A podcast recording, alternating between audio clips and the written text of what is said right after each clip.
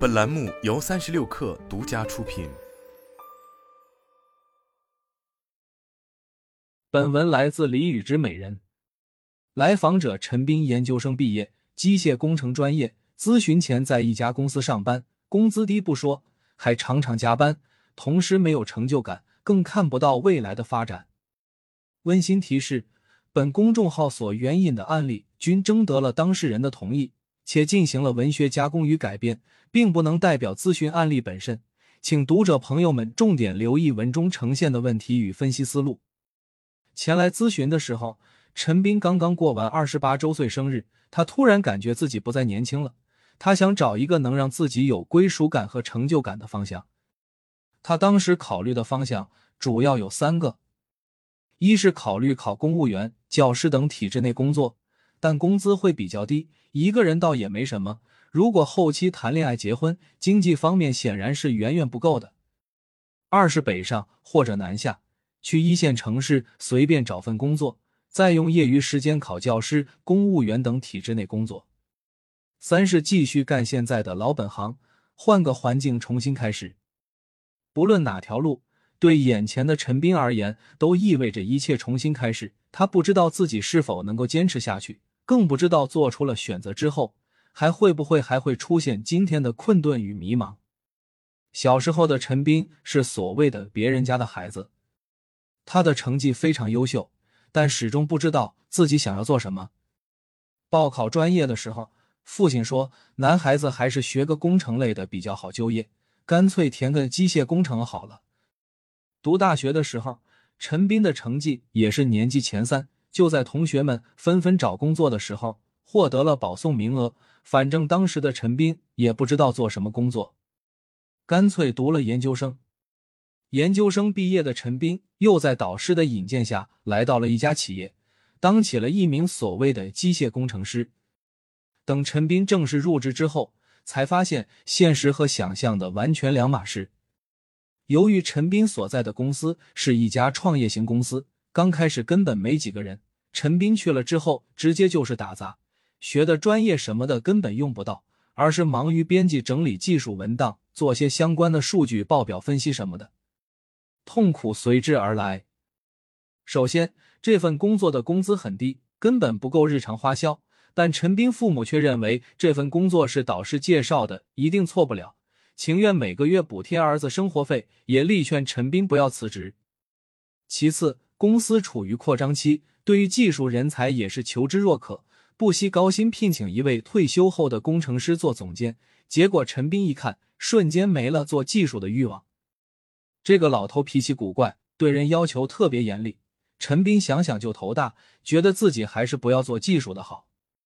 最后，陈斌晃荡了两年，在这个公司也尝试了不少岗位，但不知为何，自己的沟通和逻辑能力一直上不去。导致他每天的工作都做不完，常常加班到很晚。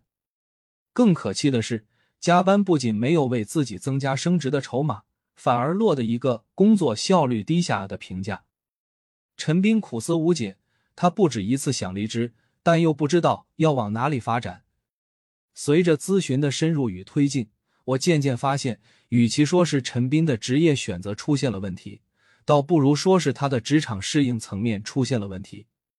一社会化程度严重不足，我不知道自己到底要做什么。同事总是看不惯我，给我找麻烦。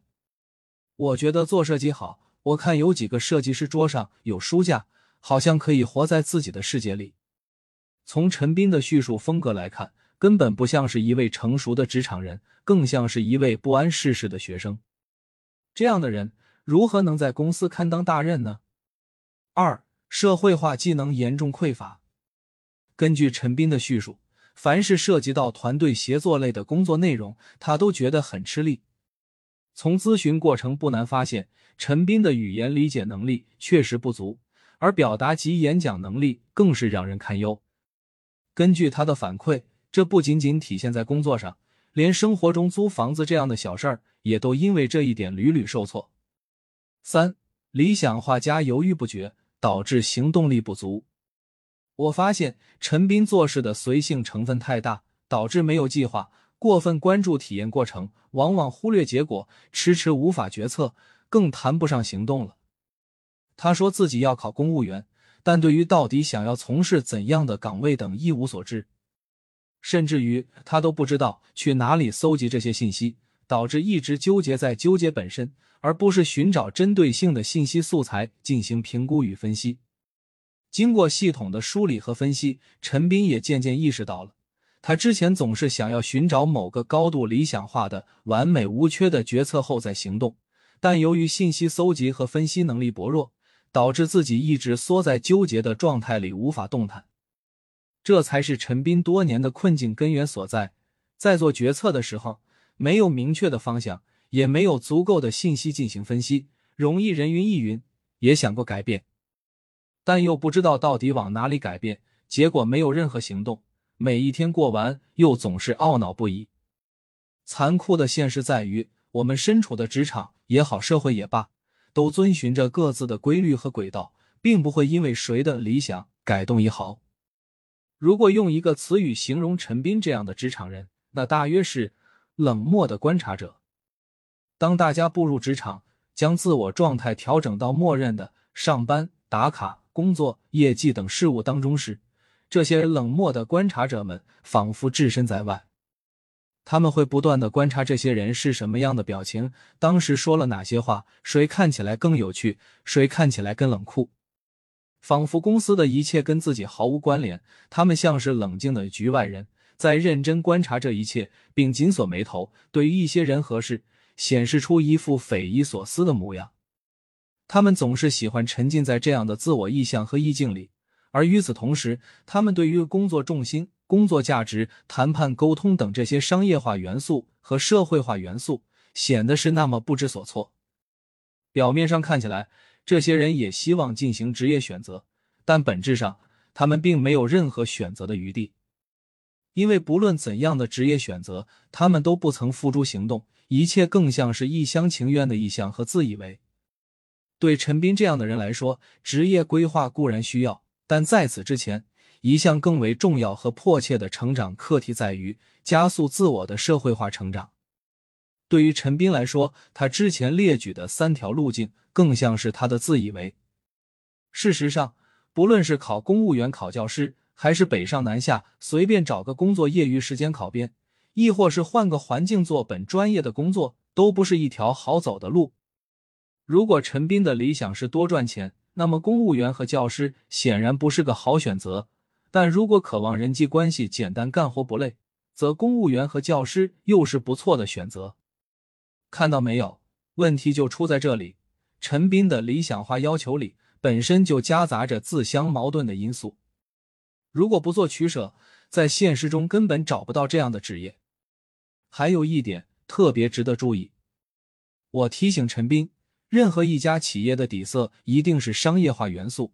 他所厌恶的商业交换、功利等因素，切实发生在我们每天的工作和生活中。